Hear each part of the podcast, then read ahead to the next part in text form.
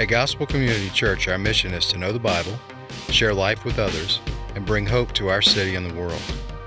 You're listening to the Gospel Community Church Sermons Podcast, where we go through books of the Bible, verse by verse and line by line, to hear the truth that God's Word has to encourage, discipline, and bless us in our daily lives.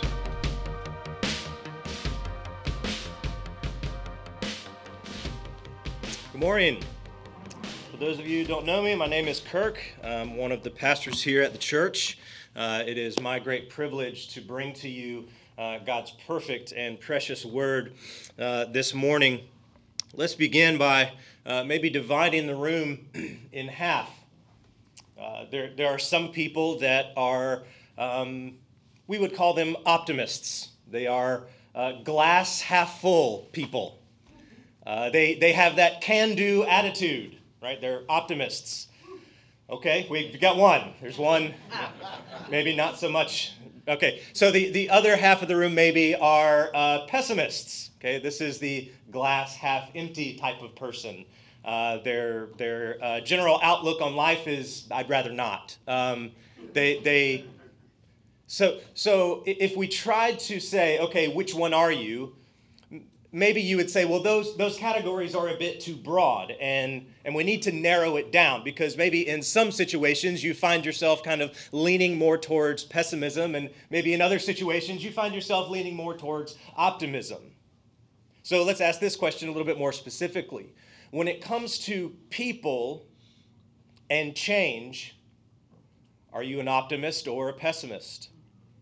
Meaning uh, the optimist would say no no people people really can change. The, the optimist would say if, if i'm experiencing um, uh, maybe sinful behavior sinful desire in my life i'm an optimist. I know that people can change. All i need to do is just pray a little bit and do a little bit of bible study and, and boom I'm, I'm on the road to change.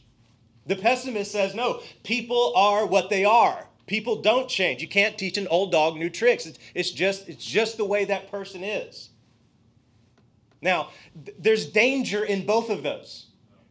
Now, here is the danger in, uh, in optimism. Usually, people who think that people can change are usually overly optimistic, meaning they believe that people can change at a faster rate than is actually possible. Meaning, uh, okay, so the optimist uh, might say something like this Okay, I've been I'm, my, in my relationship with the Lord, I know that I've really been struggling with anxiety over money right? Anxiety over money. I've, I just i've been struggling with that. So they do a bible study on monday about money a bible study on tuesday. Uh, they pray on wednesday. They fast on thursday and expect change on friday. The overly optimistic person who believes that people can change often finds themselves disappointed because the rate of change is not as fast as they would like it to be now, the, the other, like the other side, the pessimist doesn't believe that that person can change. They don't believe that they can change. And so they don't try anything at all. In church family, we have to avoid both of those things. And we certainly, we certainly have to avoid the secular idea that people don't need to change at all. So, what we're going to be looking at today in this text is, is this idea of of divine power which enables us to change. So this morning, this, this sermon is for the person that feels defeated and stuck. The, this, this sermon this morning is for uh, the text, this, the sermon is for the person who says, I, I feel like I'm just always going to go to that website. I know that I should not, but I, I just feel like I, I'm always going to do it. I'm stuck. The, the person who says, I'm, I feel bitterness in my marriage, and, and we've, we've done everything that we know to do. We've prayed, we've read the Bible, but I just feel bitter at my spouse. And, and it's just always going to be that way. This sermon, the text this morning is for the person that says, I'm frustrated with my kids and I don't know what to do, and I feel like I'm just always going to be the frustrated parent. I don't want to be the frustrated parent, but I feel like I'm stuck. This text has hope for you this morning if that's you. This text lets us know that there is power to change, there is power to overcome, that, that we are not stuck, Christian. If you're here this morning, you are not stuck. There is power to change. There is a future where things are different and better through the power of Jesus Christ. And so this isn't a, hey, you can do it sermon. This is a Jesus can do it in you sermon. Amen. And so if you want to know the big idea of the sermon today is this this is the whole sermon right here real change is possible through the power of Jesus. Real change is possible through the power of Jesus. You're not stuck. You don't have to be stuck. There is real power to defeat sin, not because you can do it, but that Jesus can do it in you and through you.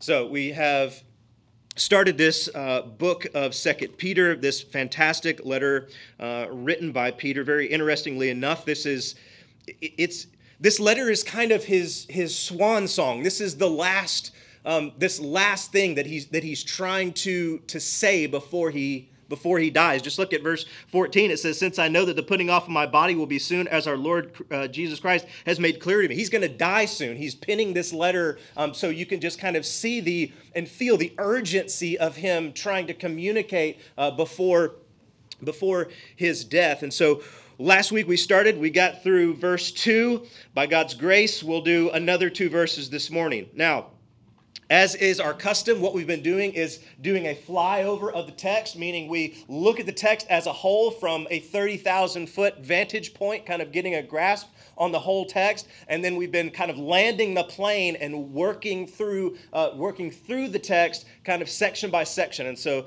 that will be our our method this morning. Let's look at the the flyover or the the big idea. Kind of try to get a grasp on on this text. It is it is incredibly dense. It's incredibly rich. He opens up with this main point. This main point, this big idea right here is incredibly rich. Look at it. His divine power has granted to us all things that pertain to life and godliness.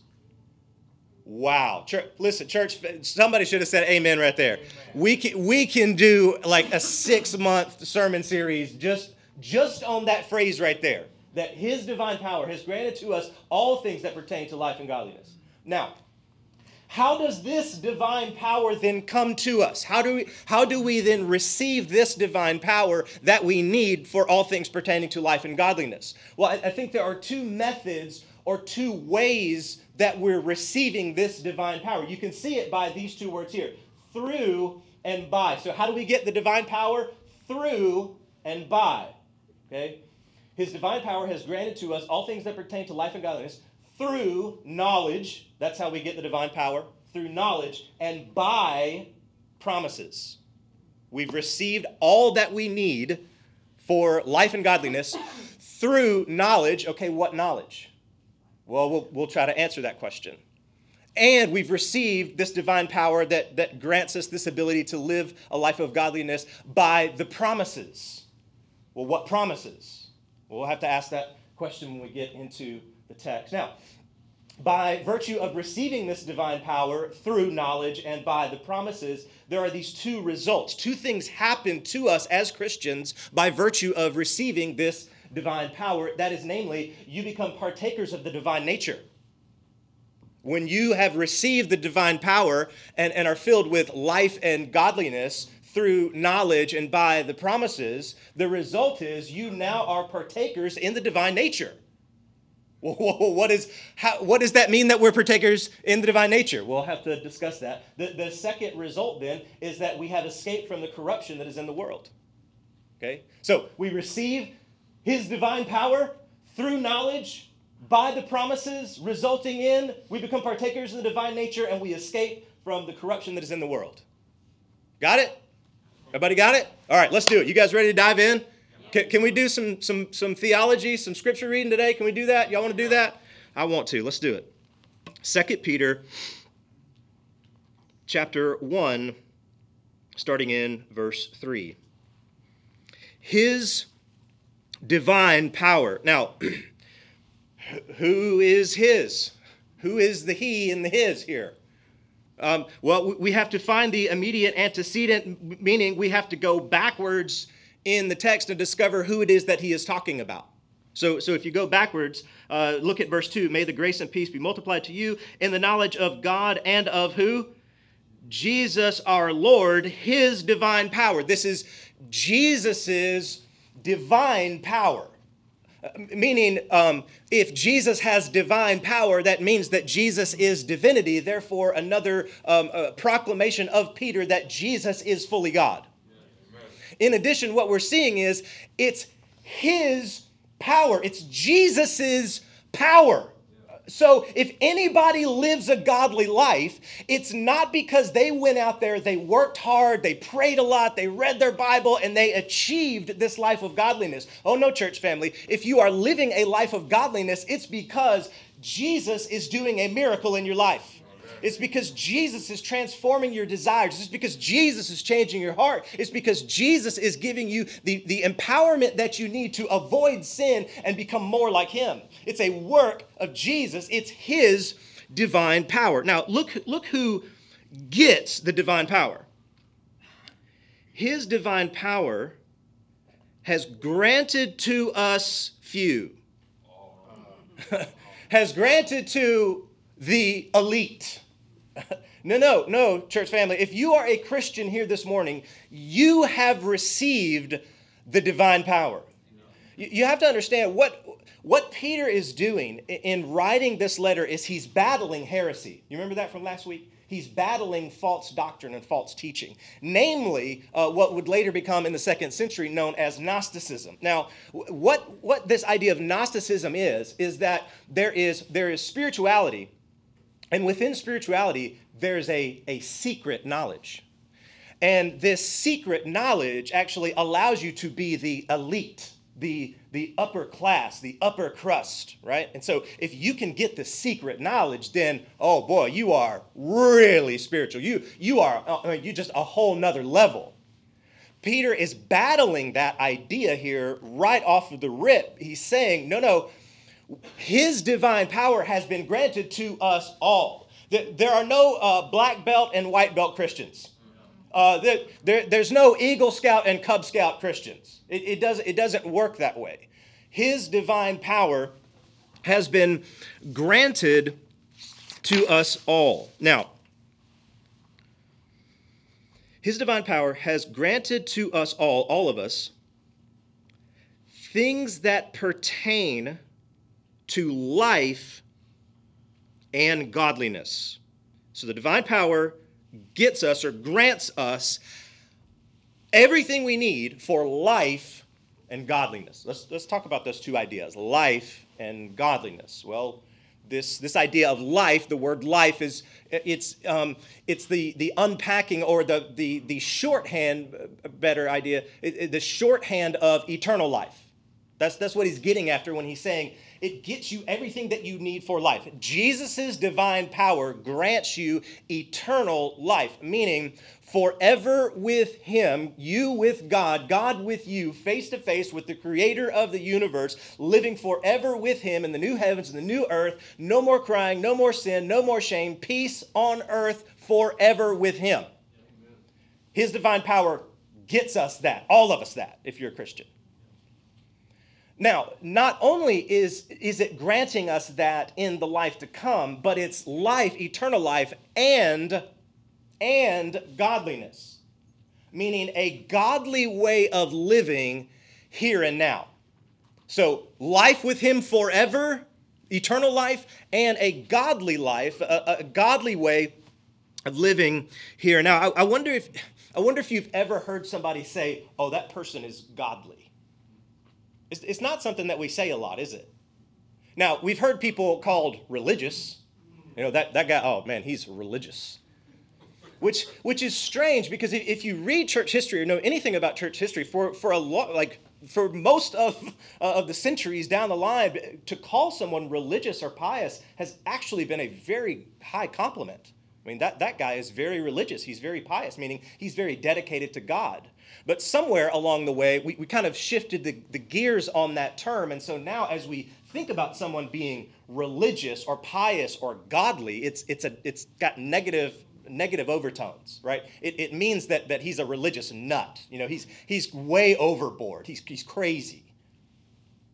So what does it mean to be godly? When you call someone, man, that, that guy is godly. What do you mean? Well, if you're taking notes, godliness is having the heart of God and therefore being like Him.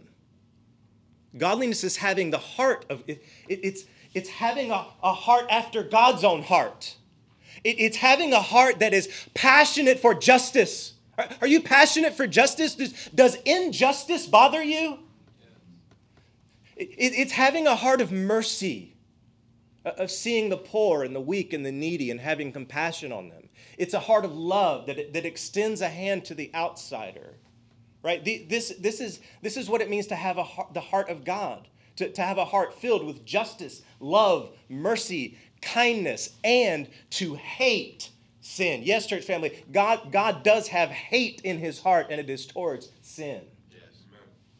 Love, justice, mercy, peace, patience, kindness, and a hatred of sin. It's to have the heart of God. Now, when you have the heart of God, when those things are deep inside you love, justice, mercy, a hatred of sin when that is in your heart, what then results is, is that comes out in action.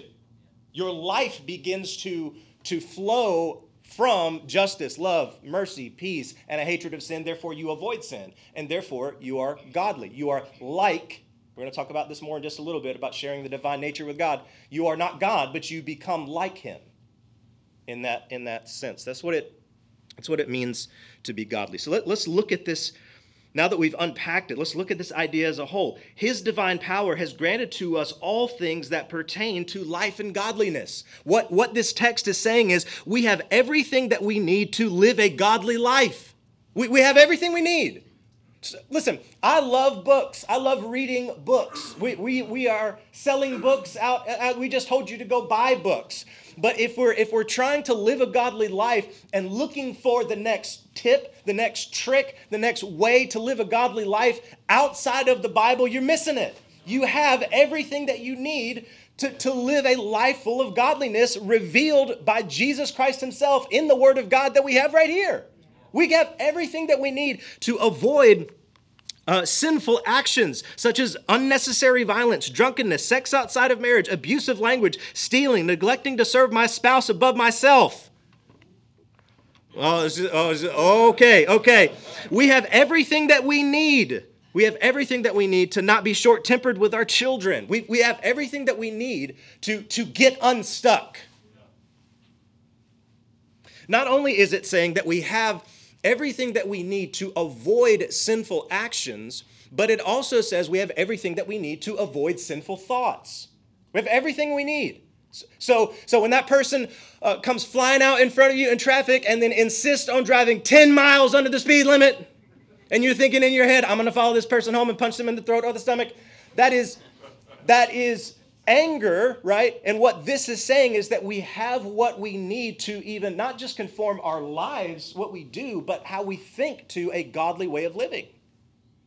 So when so when that attractive person walks by and you take that second, third look, fourth look, what this is saying is we have what we need to not lust after people. To, to not think angry, rage, thought.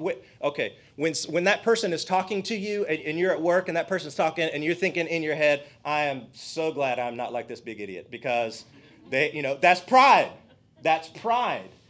And so what this is saying is we have everything that we need by the divine power of Jesus to live a life of godliness, avoiding sinful actions, taming our thoughts. We, we have all of that, meaning this I can truly change. That, that's his divine power has granted to us all things that pertain to life and godliness. I don't have to be stuck in a rut and a pattern of sin. I truly can change. You truly can change. Jesus can do the changing in you. Like, as, as we understand that now, you should begin to have hope welling up in you. That's what this text does when you fully realize it, when you fully understand the implications of his divine power and what it gives us for life and godliness. Hope should start welling up in you that, yes, I can have a happy and fruitful marriage. I, I, can be a parent who is excited and joyful and exuberant over my kids. I, I, I can figure out how to, to view my work um, not so that it's my God and not that it's soul sucking, right? But I can view my job in the sense that I work for my boss like I would work for Jesus, right? That, that's, that's what this verse is saying, right? We, we, this, this should pump us up and fill us full of hope. His divine power has granted to us all things that pertain to life and godliness. Now, how does this divine power then come to us? I'm going to suggest to you that there are, are two methods of delivery or two ways um, that this divine power comes to us. And I know that uh, some people in the room are uh, maybe a little conceptually challenged. So I want you to imagine in your mind, maybe there'll even be a, a helpful visual, uh, a, a river, right? Here it is. There, there is this, this powerful river of Jesus' divine power that is, that is flowing into our lives, right? That, that happens. And, and on one bank that is essentially channeling this river of, of Jesus' divine power is knowledge. That, that's one bank. That's how we're receiving this through the knowledge. And then, then on the other bank is the promises. And these two ideas, knowledge and promises, make up the bank on either side of this powerful river of Jesus' divine power being poured into our life. Do you get that in your mind? Can you see that picture? Okay, if you can't see that picture, get some glasses, okay? It's big up on the screen. Now, let's look at the text because I, I, I want you to see what I'm talking about here. His divine power has granted to us all things that pertain to life and godliness. Here it is through, through the knowledge of him who called us to his own glory and excellence. Did you know that you were called to this knowledge? Christian, you were you were called to this knowledge. You um, a divine decree went out from the king of the universe directly to you in such a way that you had to respond. That's calling. Okay, so there's there's there's two types of calling. There is a general call that goes out to everyone everywhere. There is a separate call called the effectual call. That I told you we're doing some theology today. There is general calling and effectual calling. Okay, general calling. Look at Romans 1 19 through 20. Romans 1 19 through 20. For what can be known about God is plain to them. The, the them here is all humans everywhere, humanity. For what can be known about God is plain to them because God has shown it to them. For his invisible attributes, namely his eternal power and divine nature, have been clearly perceived ever since the creation of the world in the things that have been made, so that they are without excuse. That is the general call that goes out to all uh, humanity everywhere to bow the knee to the Creator. That, that call goes out to everyone everywhere. But there is a different call or an, an effective call or effectual call that when this call goes out from God to a specific Christian, that Christian responds in faith. Um, so the, uh, here, here's the way it says that in uh, 1 Peter 2 9, it says that we were called out of darkness into, who remembers? Into the marvelous light. Dr. Wayne Grudem says it this way if you're taking notes, effectual calling is an act of God speaking through human proclamation of the gospel in which he summons people to himself in such a way that they respond in saving faith. Church family, th- this is the call that the Apostle Paul is talking about in Romans 8. For those whom he predestined, he also called. And those whom he called, he justified. And those whom he justified, he also glorified. That, that is this call. We were called into this knowledge. By his divine power, he granted to us all things pertaining to life and godliness through the knowledge of him who called to us. Now, what knowledge? We're, we, now we know we're called into it, but what is it that we know? Well, we know that we were once children of God we know that because of Adam's sin, sin spread to all men, and therefore all men sin. We are born sinners by nature and by choice, and we continue in a life of sin. We are dead in our trespasses and sins. But Jesus Christ, being fully God, put on flesh, became a human, came to earth. He lived the life that we should have lived, died the death that we should have died in our place for our sins, perfectly obeying the Father at every turn um, his sacrificial, substitutionary death on the cross now becomes the way that we are reunited to God the Father through the divine power of Jesus. That's the gospel. That is the gospel. The knowledge of the gospel forms the bank on one side of the river of the flowing divine power of Jesus. It's the knowledge, the knowledge of the gospel, the knowledge of who Jesus is. That's, that's why it says, look at the text, the knowledge of Him, the knowledge of Him, the knowledge of Jesus and what He did um, on the cross, His substitutionary death for us. If you're taking notes, knowledge of the gospel helps us to live a godly life.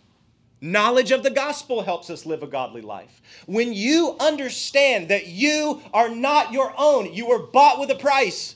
What does that do? Well, it means that your desires now are no longer king of your life.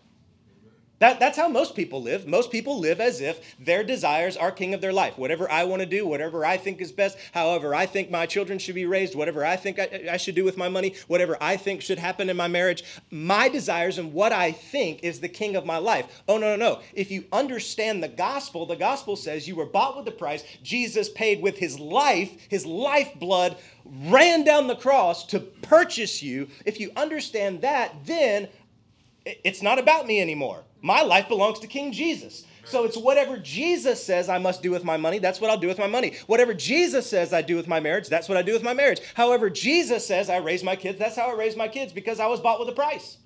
In addition, the cross says that, that you are now a part of the family of God. And so if I'm a part of the family of God, then I need to act according to the, the family values. God has family values, does he not? And so, by virtue of the cross, we become a part of the family and therefore act according to the family values. Do you see how that bank, the bank of knowledge on, on that one side, channels that divine power of Jesus into your life, which helps you live a life of godliness? Is that making sense? Okay. now, the other bank. His divine power has granted to us all things that pertain to life and godliness through the knowledge of Him who called us to his own glory and excellence. Verse 4 by by which he has granted to us his precious and very great promises. His precious and very great promises. We know that the promises of God are, are precious. We know that they're great. What promise, though? We asked the question, what knowledge? And it was the knowledge of Him, the knowledge of Jesus and what He's done on the cross. But what promises? What specific promises? Well, I, He doesn't tell us what promises. He just says the promises. So we should take that to mean what? All of them. All the promises of God. Every, every last one in the Bible is absolutely full of the promises of God. The promises of God just abound all through all throughout the scriptures. What, what about the promise that he who began a good work in me will see it to completion? Philippians 1 6. What about the promise that nothing can separate us from the love of God? Romans 8 39. What about the promise that He will never leave us or forsake us?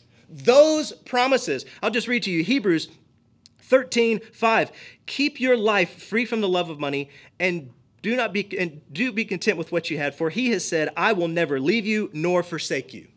That is a promise of God.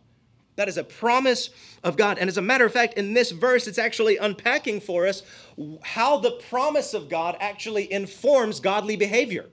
Did you, did you see that in Hebrews? Keep your life free from the love of money and be content with what you have. Why? Because God's got us. I, I, I don't have to love money. Why? Be, because God's going to take care of me. God will provide for me. He will never leave me or forsake you. It is the promise of God that actually informs godly behavior. Do you see that? Okay, uh, what about the promise that God will satisfy my soul? Matthew 5, 6. Blessed are those who hunger and thirst for righteousness, for they shall be satisfied. God promises that He is the one that satisfies your soul. It's not bigger houses and better cars and, and more power and, and fame on Facebook or more likes or whatever. He, he's telling us that He is the one that will satisfy our soul. And what about all the rest of the promises in the Sermon on the Mount? Just go read Matthew 5. Blessed are the poor in spirit spirit, for theirs is the kingdom. That's a promise. That's a promise for those who are poor in spirit. They get the kingdom. Blessed are those who mourn, for they shall be comforted. Or do you feel mournful today? God promises that He will, He will comfort you. And on and on and on I could go. The Bible is absolutely filled with the promises of God, and they are great and very precious, are they not? Yes. Here's my point. If you're taking notes, the promises of God help me see what the world offers will never satisfy my soul and therefore spurs me on to a life of godliness.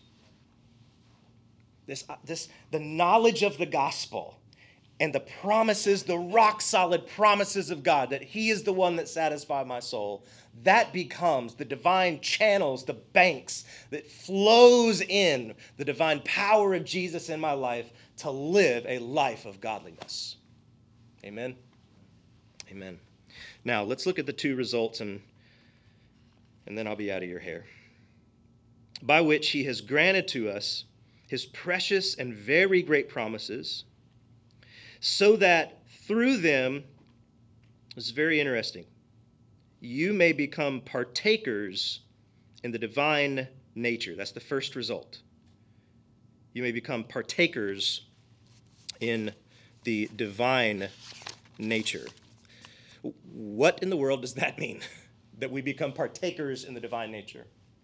Well, um, I don't know if you know this or not, but Mormonism falsely teaches uh, that if you obey the commandments of God, you actually become a God. That's what they teach. You, um, you receive your own planet where you are there as the God of your planet, uh, called to uh, procreate or um, make children for all of eternity. And so the Mormon would look at this text and say, there you go. We, we become partakers in the divine nature in the sense that we become God. Uh, no, that is incorrect. Uh, that, that, that would be a, a, a, gross misunderstanding of this text.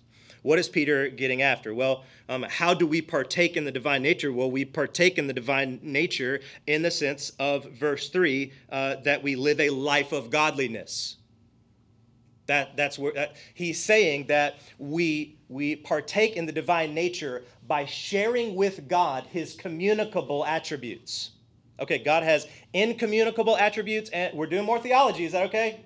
God has communicable attributes and incommunicable attributes. Incommunicable attributes, God is all knowing. Church family, you will never be all knowing.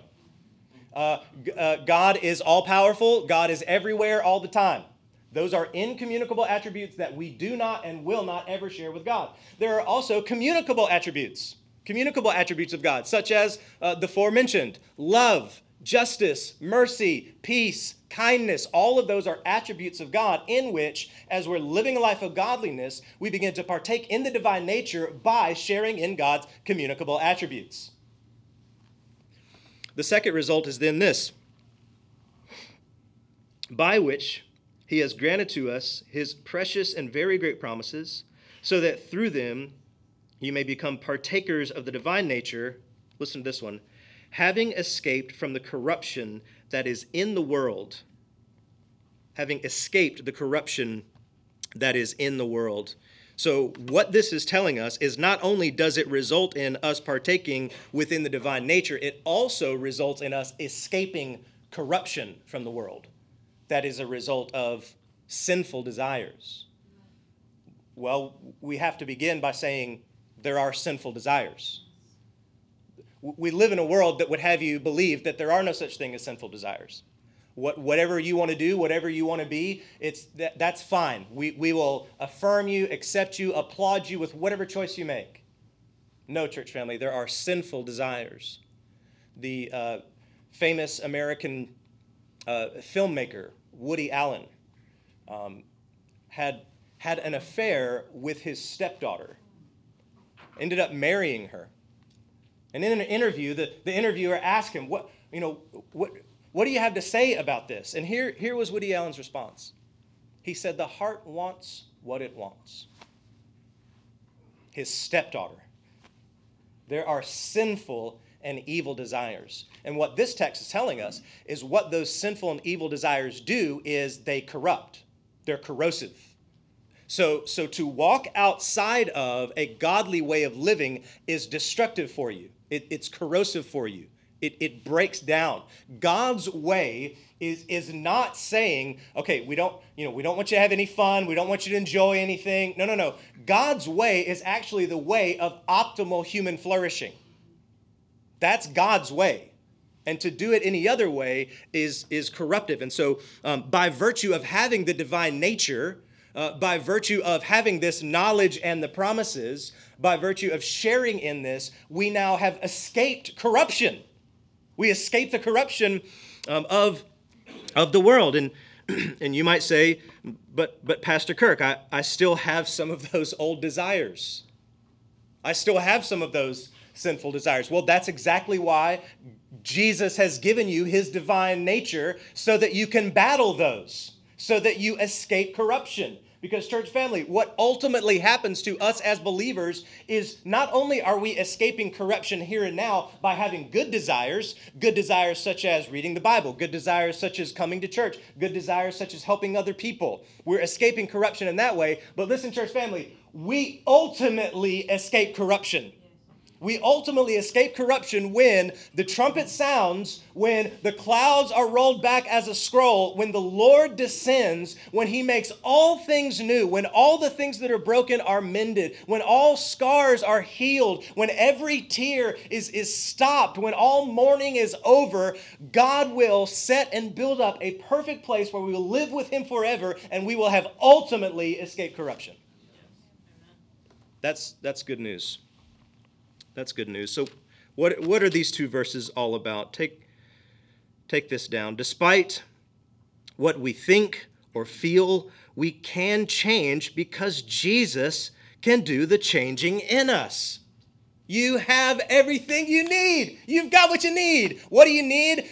The knowledge and the promises, and you've got that. You've got the knowledge, if you're a Christian, you've got the knowledge and you've got the promises, so you don't have to be stuck in that same old rut of sin. You don't have to keep going back there again and again and again. You don't have to keep dealing with it over and over and over again. You can have a happy, joy filled marriage. You can parent like you actually love Jesus, okay? You can, you can go to work without it being your God. You can treat money like, like God wants you to treat money. You can live a life of godliness. You have everything that you need and so no one in here has to be stuck this morning. There is hope, there is freedom in Jesus Christ.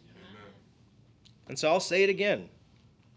The main idea, the big idea, real change is possible through the power of Jesus. You're not stuck. You're not stuck. Jesus has the power to change the hearts of men. The question is do you want Jesus to change you? Let's pray. Oh, Lord God, we thank you for this deep and rich text filled with your wisdom and power. Lord, I pray now that you would send your Holy Spirit to take this text and plant it into our hearts and into our minds so that we might meditate on it over and over and over again about what it means to have your divine power granted to us for everything that we need for life and godliness. Help us to meditate on that this week. Lord, I pray now for the person that feels stuck. I pray for the person that's been battling that sin again and again and again, and they feel like they're not getting anywhere. Lord, send your spirit even now in a powerful way to release the chains of bondage, to fight back Satan and demons and all their works and effects, that we might walk in freedom from sin, becoming more and more like you each day as we experience what it means to share with you in the divine nature and escape corruption. I pray all these things in the mighty and the powerful name of our great King Jesus. Amen.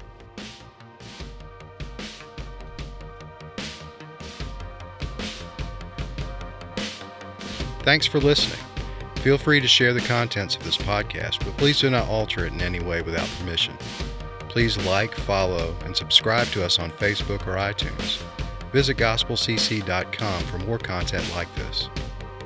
At Gospel Community Church, our mission is to know the Bible, share life with others, and bring hope to our city and the world. Thanks again and have a blessed day.